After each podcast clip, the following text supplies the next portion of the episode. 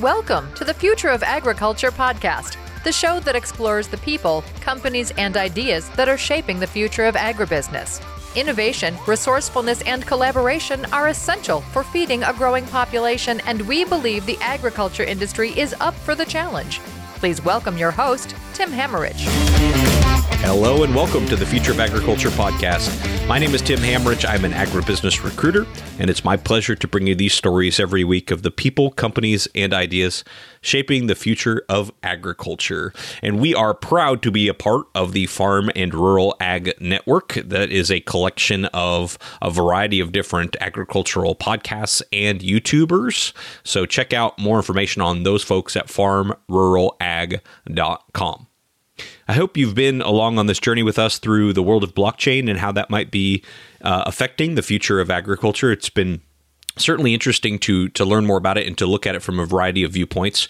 Uh, we started in episode 81 just getting a general background, and then you heard last week from uh, the founders of OriginTrail that are getting ready to do their initial coin offering uh, for their protocol related to supply chains on the blockchain.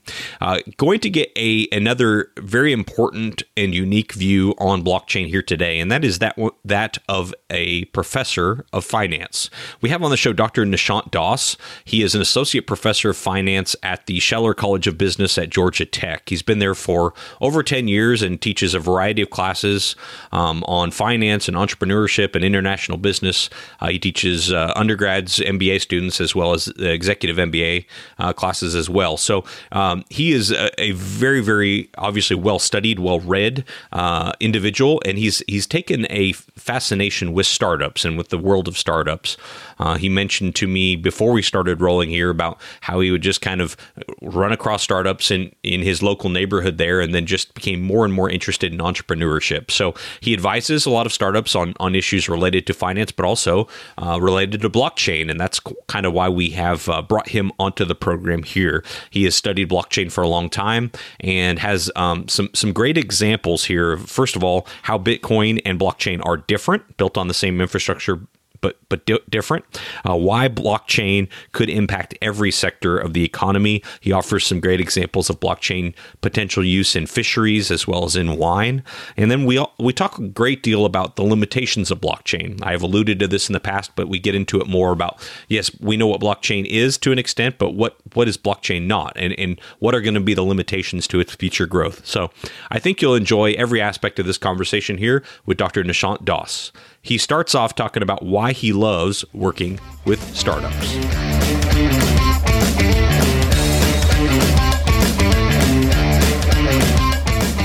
Um, but I really enjoy. I think um, working with startups much more than um, say a large company because I think a lot of exciting innovation happens at that ground level, at the grassroots level, where the startup is still trying to figure out exactly what problem they're trying to solve, mm.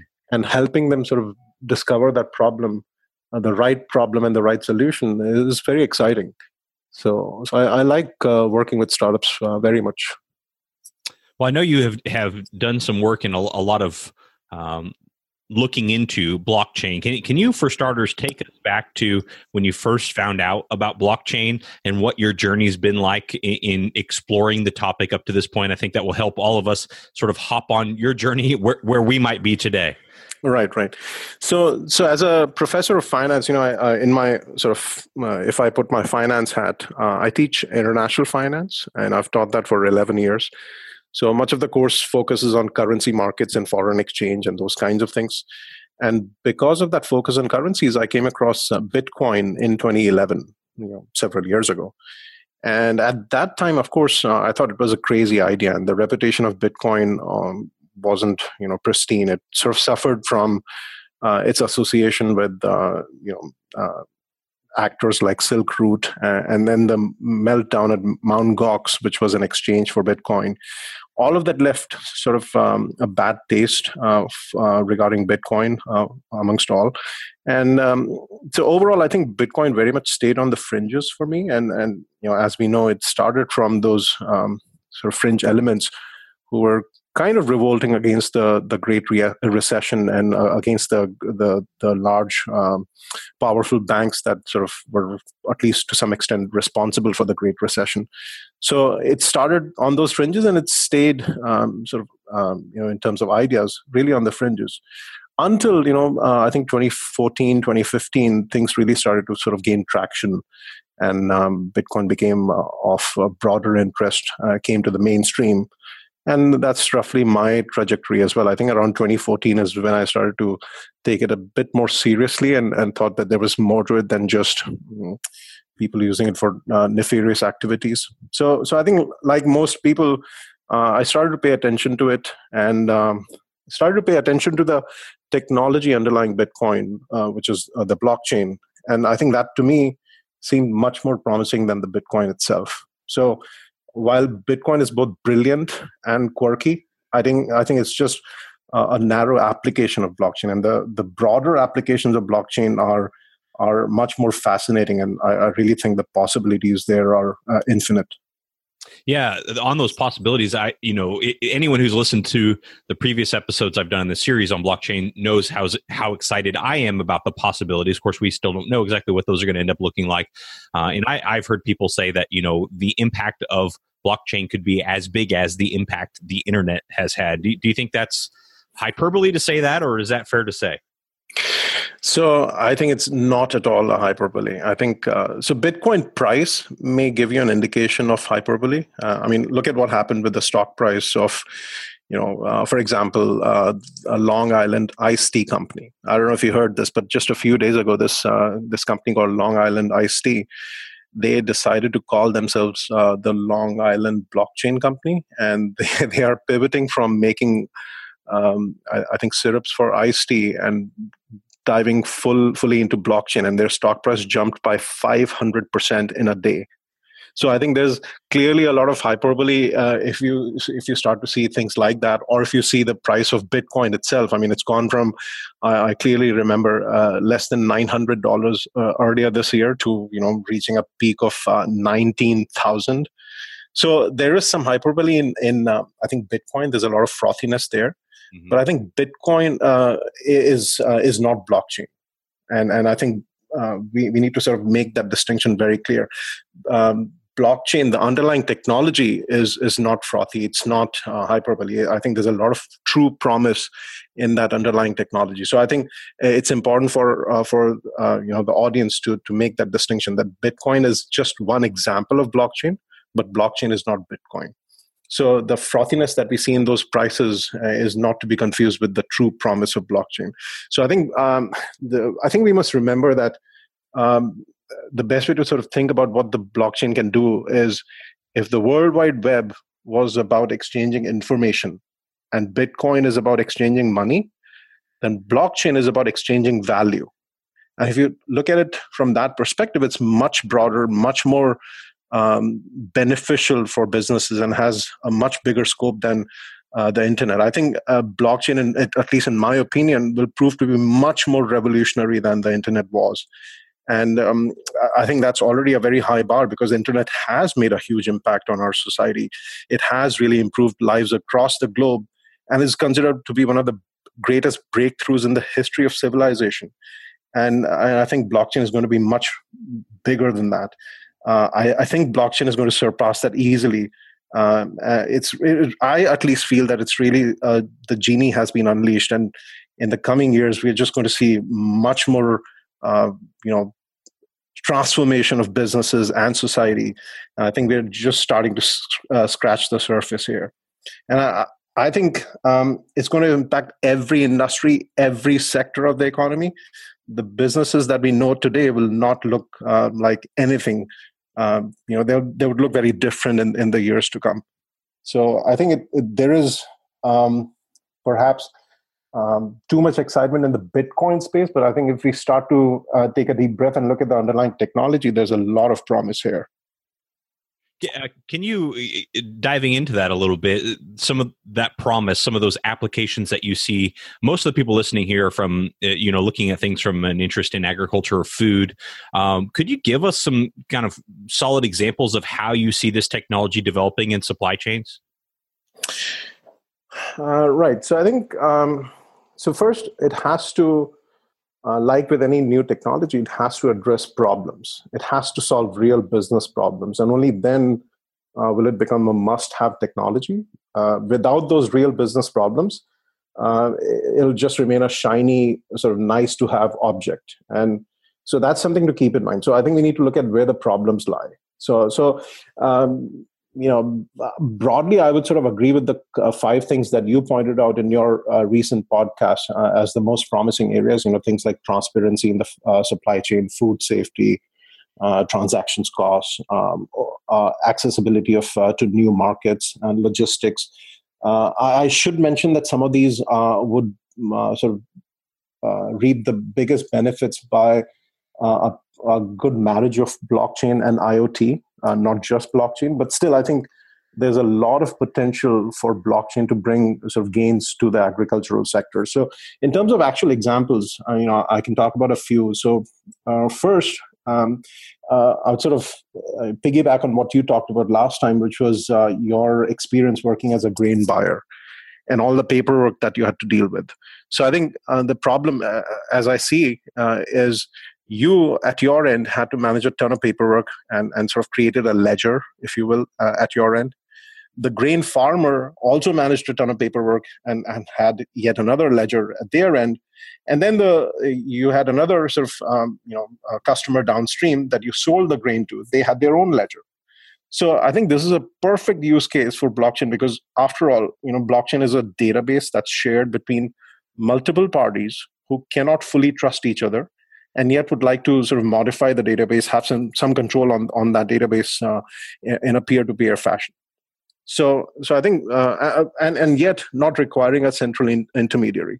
So something like that, where you have a lot of uh, um, sort of uh, ledgers, if you will, uh, and everybody is trying to uh, to keep their own copy of the ledger, and then trying to reconcile those to make sure that they're they're perfectly matched those are the sort of typical situations where blockchain can bring in a lot of efficiency.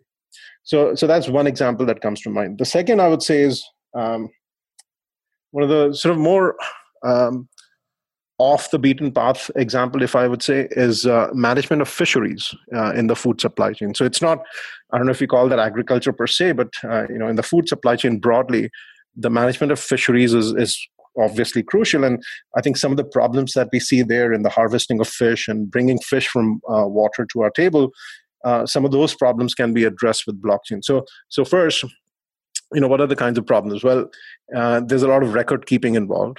Uh, that record keeping is laborious, it's manual, and it may be error prone. Second, uh, we don't know anything about the conditions in which the fish was harvested, the conditions under which it stayed while it was making its way through the supply chain. Third, we don't know whether the fish was harvested in a sustainable fashion, whether, whether any laws or regulations were violated in terms of where it was uh, fished. And finally, we cannot be sure uh, what we see is what we get. Uh, I mean, you know, whether there's fraud or adulteration involved. So all of these problems can be addressed in a very nice way with blockchain because ultimately it's it's an immutable uh, and transparent uh, database, if you will. And then um, I would say uh, another example where sort of agriculture more broadly can benefit from utilizing blockchain and IoT together uh, is the following. So it, it's sort of an example that's kind of out there. It's it's not you know it's it's not something we would ordinarily think about when we think of uh, agriculture, but it's still within the wheelhouse of uh, what blockchain can do for uh, food supply chain. So the example that I have in mind is from the wine industry. What I what I was thinking is you know so for for the most part the terroir of a region you know what they what, what they call the terroir in, in, in French, um, that that that results in the best wines is, is really a mystery. We don't know exactly what combination of soil, temperature, moisture, sunlight, uh, time of harvest, etc., would create the best wine. And on top of that, you obviously have the grape varietal that plays a, big role. So we have a billion possibilities or, or combinations of these factors uh, that result in a wine that is very distinct. So I think it would be uh, great if we could uh, if we could emulate the best finds and have more of those to go around. And I think blockchain blockchain sort of uh, can help us uh, um, you know uh, enable that in a way. So what I had in mind is um, let's say if individual vineyards could capture all the data through sensors, which is where IoT sort of comes into play, and put that data on, on the blockchain by acting as a node on the network, then um, with data analytics, we would know uh, what are the optimal conditions that are conducive to making a great vintage.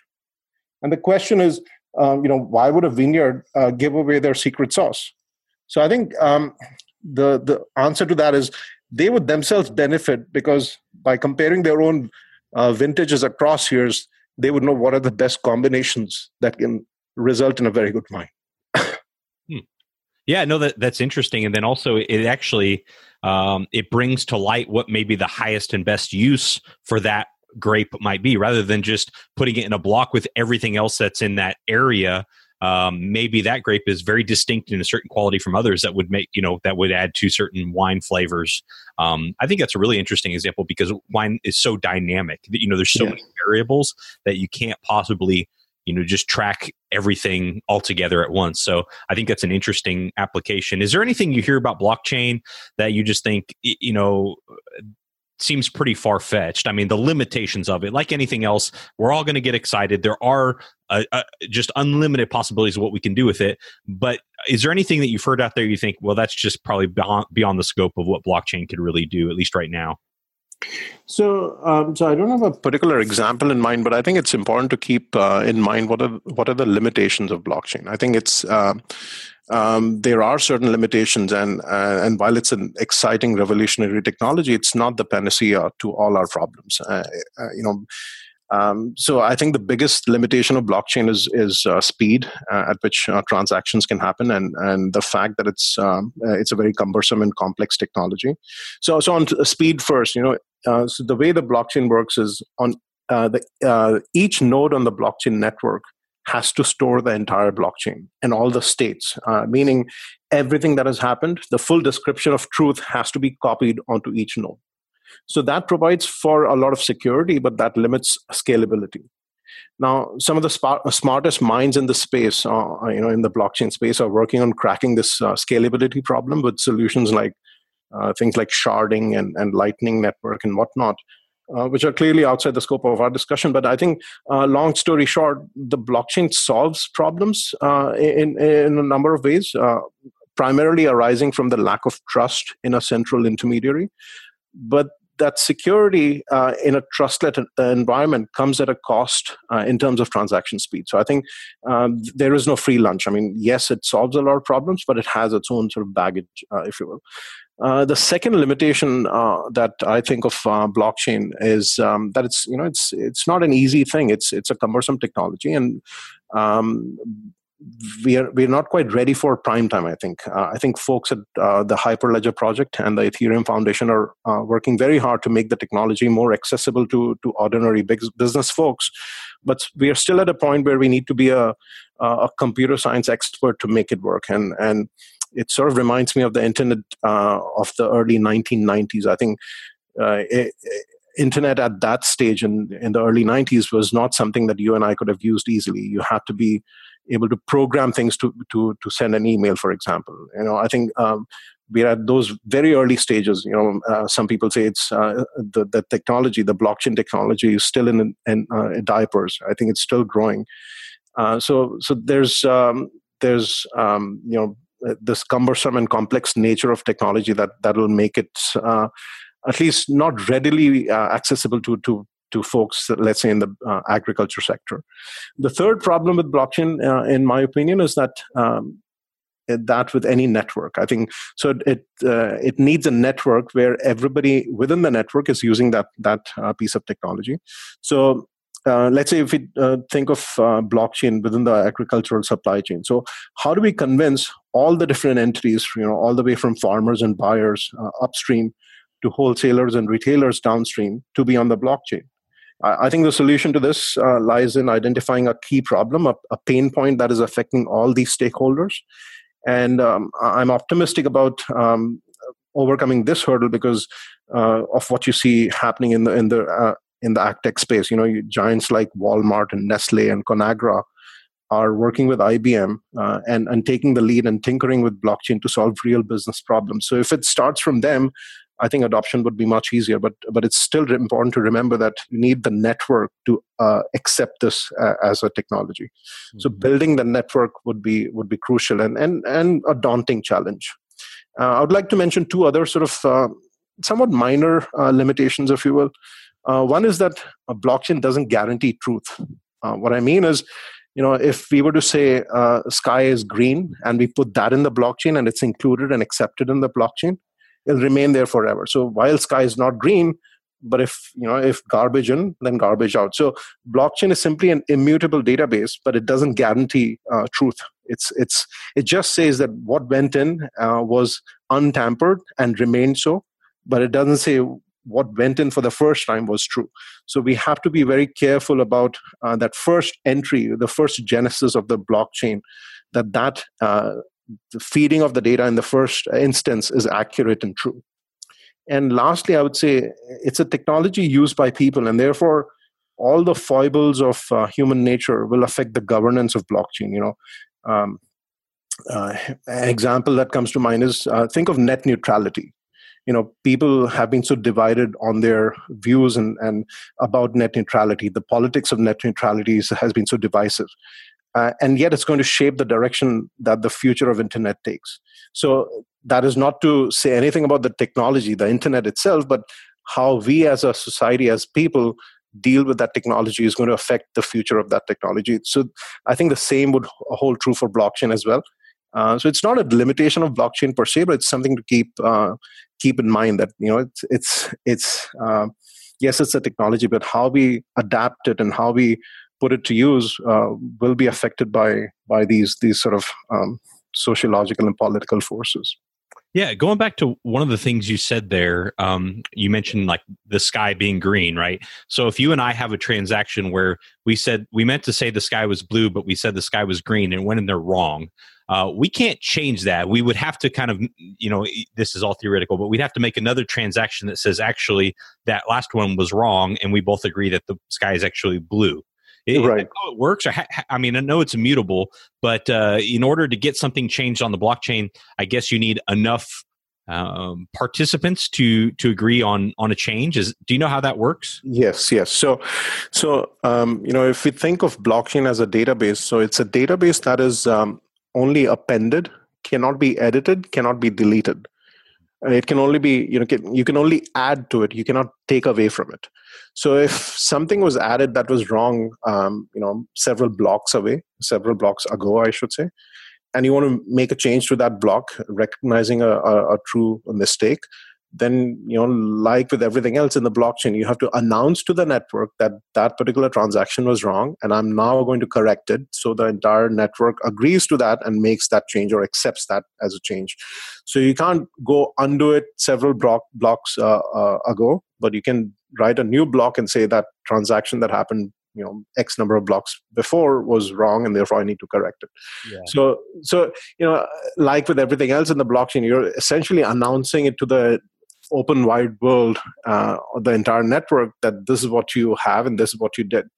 If you did something wrong you then come again and say uh, i did you know, what i did was wrong and therefore i need to make that change. So you can't you can't edit it you can't delete it but you can add another sort of block or uh, make uh, additions to the database that that say that that was wrong and i need to um, change it from green to blue Gotcha. And then there will be permanently a record that you messed up the first time, but you corrected it and moved That's on. That's right. That's right. Understood. So the the the crystal ball question I have for you here is is uh, what's what do you think the timeline for widespread adoption of, of, of blockchain in supply chains looks like? I mean, are we talking, you know, a couple years away, decades away? Well, you know, what does that look like? Do you think?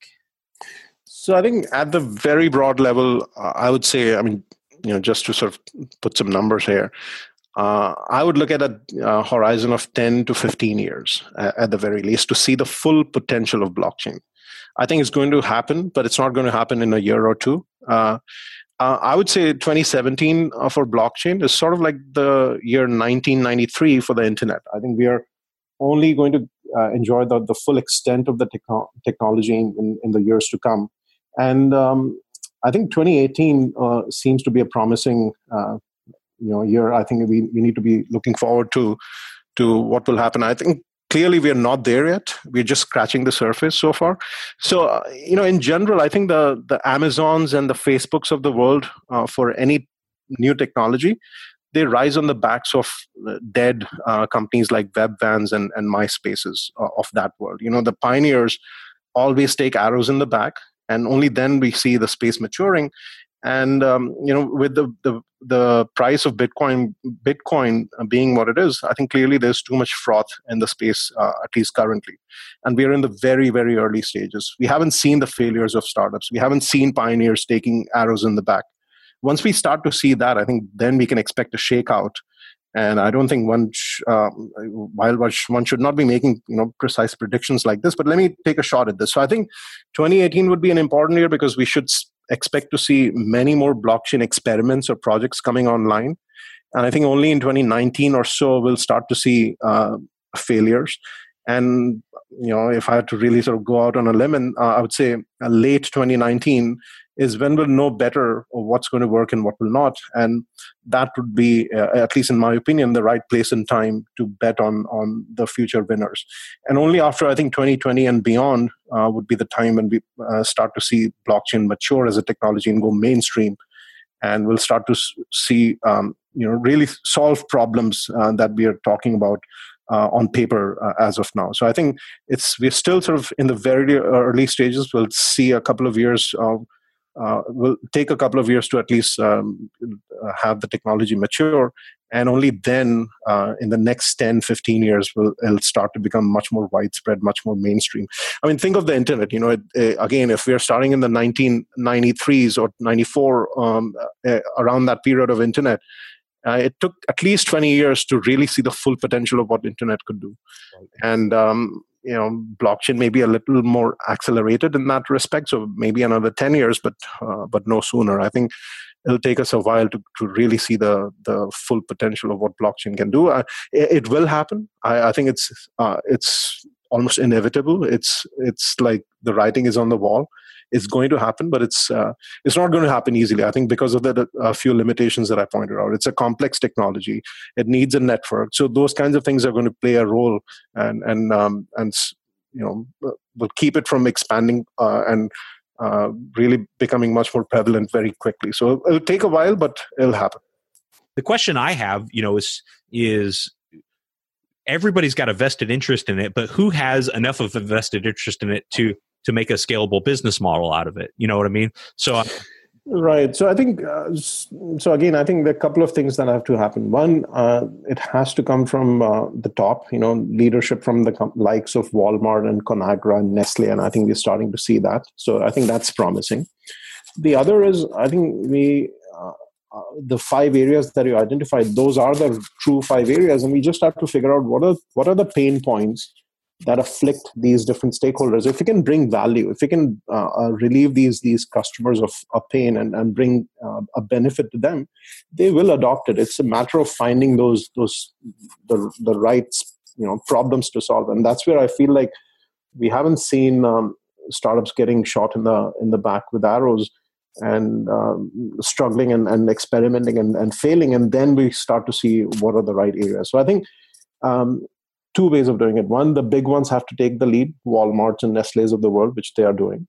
And second, we have to see a lot of uh, projects come online. Some will fail. Once once they start to say, uh, fail, we'll start to realize what's not working, and therefore what we should focus on next, and, and focus on the ones that are going to work. So, I, I completely agree. I think this this uh, this uh, sort of chicken and egg problem in any network is is what prevents a network from taking hold. Right. And blockchain is very much a network. You know, it has to get everybody on board. And how do you get that um, going? Uh, it's it's not easy, but uh, again, I think the only thing that we as a as an outsider at least can hope for is that many other projects will come online. Some will fail, and we'll start to see where the the best uh, promising areas are.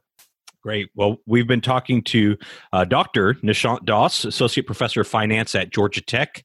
Uh, if they want to reach out to you about any of these ideas or, or about advising their startup, of course, after your last answer, I bet everybody's going to be waiting around for the pioneers to die before they start their, their blockchain startup now. But, but, but, if anybody wants to reach out to you about uh, chatting about these topics, what's the best way to get a hold of you? Well, uh, so just look me up on uh, the Georgia Tech webpage. Um, you know, just put my name and uh, Georgia Tech in Google, and you'll find my contact information. And I'd be happy to connect with some of your viewers or, or listeners, I should say, and and uh, see if we can collaborate. I would love to do that. Great. Thank you so much for the time. This has been exceptional perspective. Uh, it's always great to talk to somebody who I who I know is uh, so much better, well read, and well thought through than, than I am, and I really appreciate these insights. Thank you, Tim.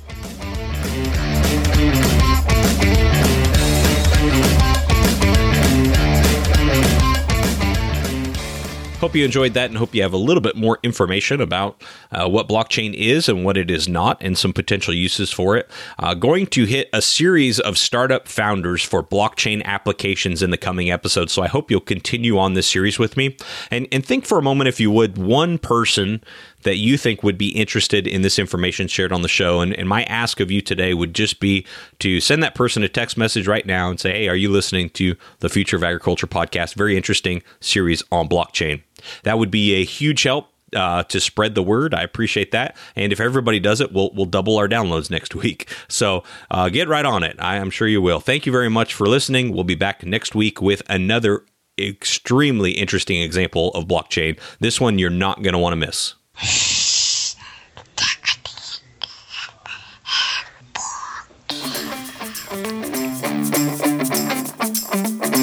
Thank you for listening to the Future of Agriculture podcast with Tim Hammerich. Visit futureofag.com, that's futureofag.com today to get connected into careers in the agriculture industry. Thanks again for listening, and we'll see you next week.